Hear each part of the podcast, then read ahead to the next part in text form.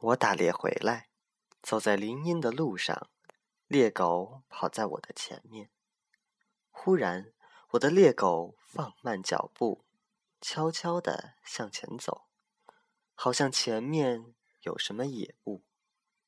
风猛地摇着路旁的白桦树，我顺着林荫路望去，看见一只小麻雀呆呆地站在地上，拍打着小翅膀。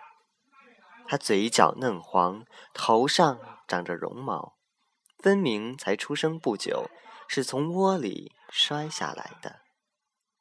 猎狗慢慢走进小麻雀，嗅了嗅，张开大嘴，露出锋利的牙齿。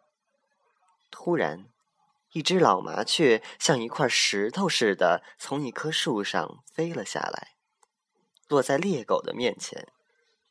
它捧起了全身的羽毛，样子很难看，绝望的尖叫着。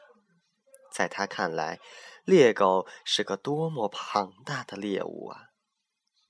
可是，它不能站在高高的、没有危险的树枝上，一股强大的力量使它飞了下来。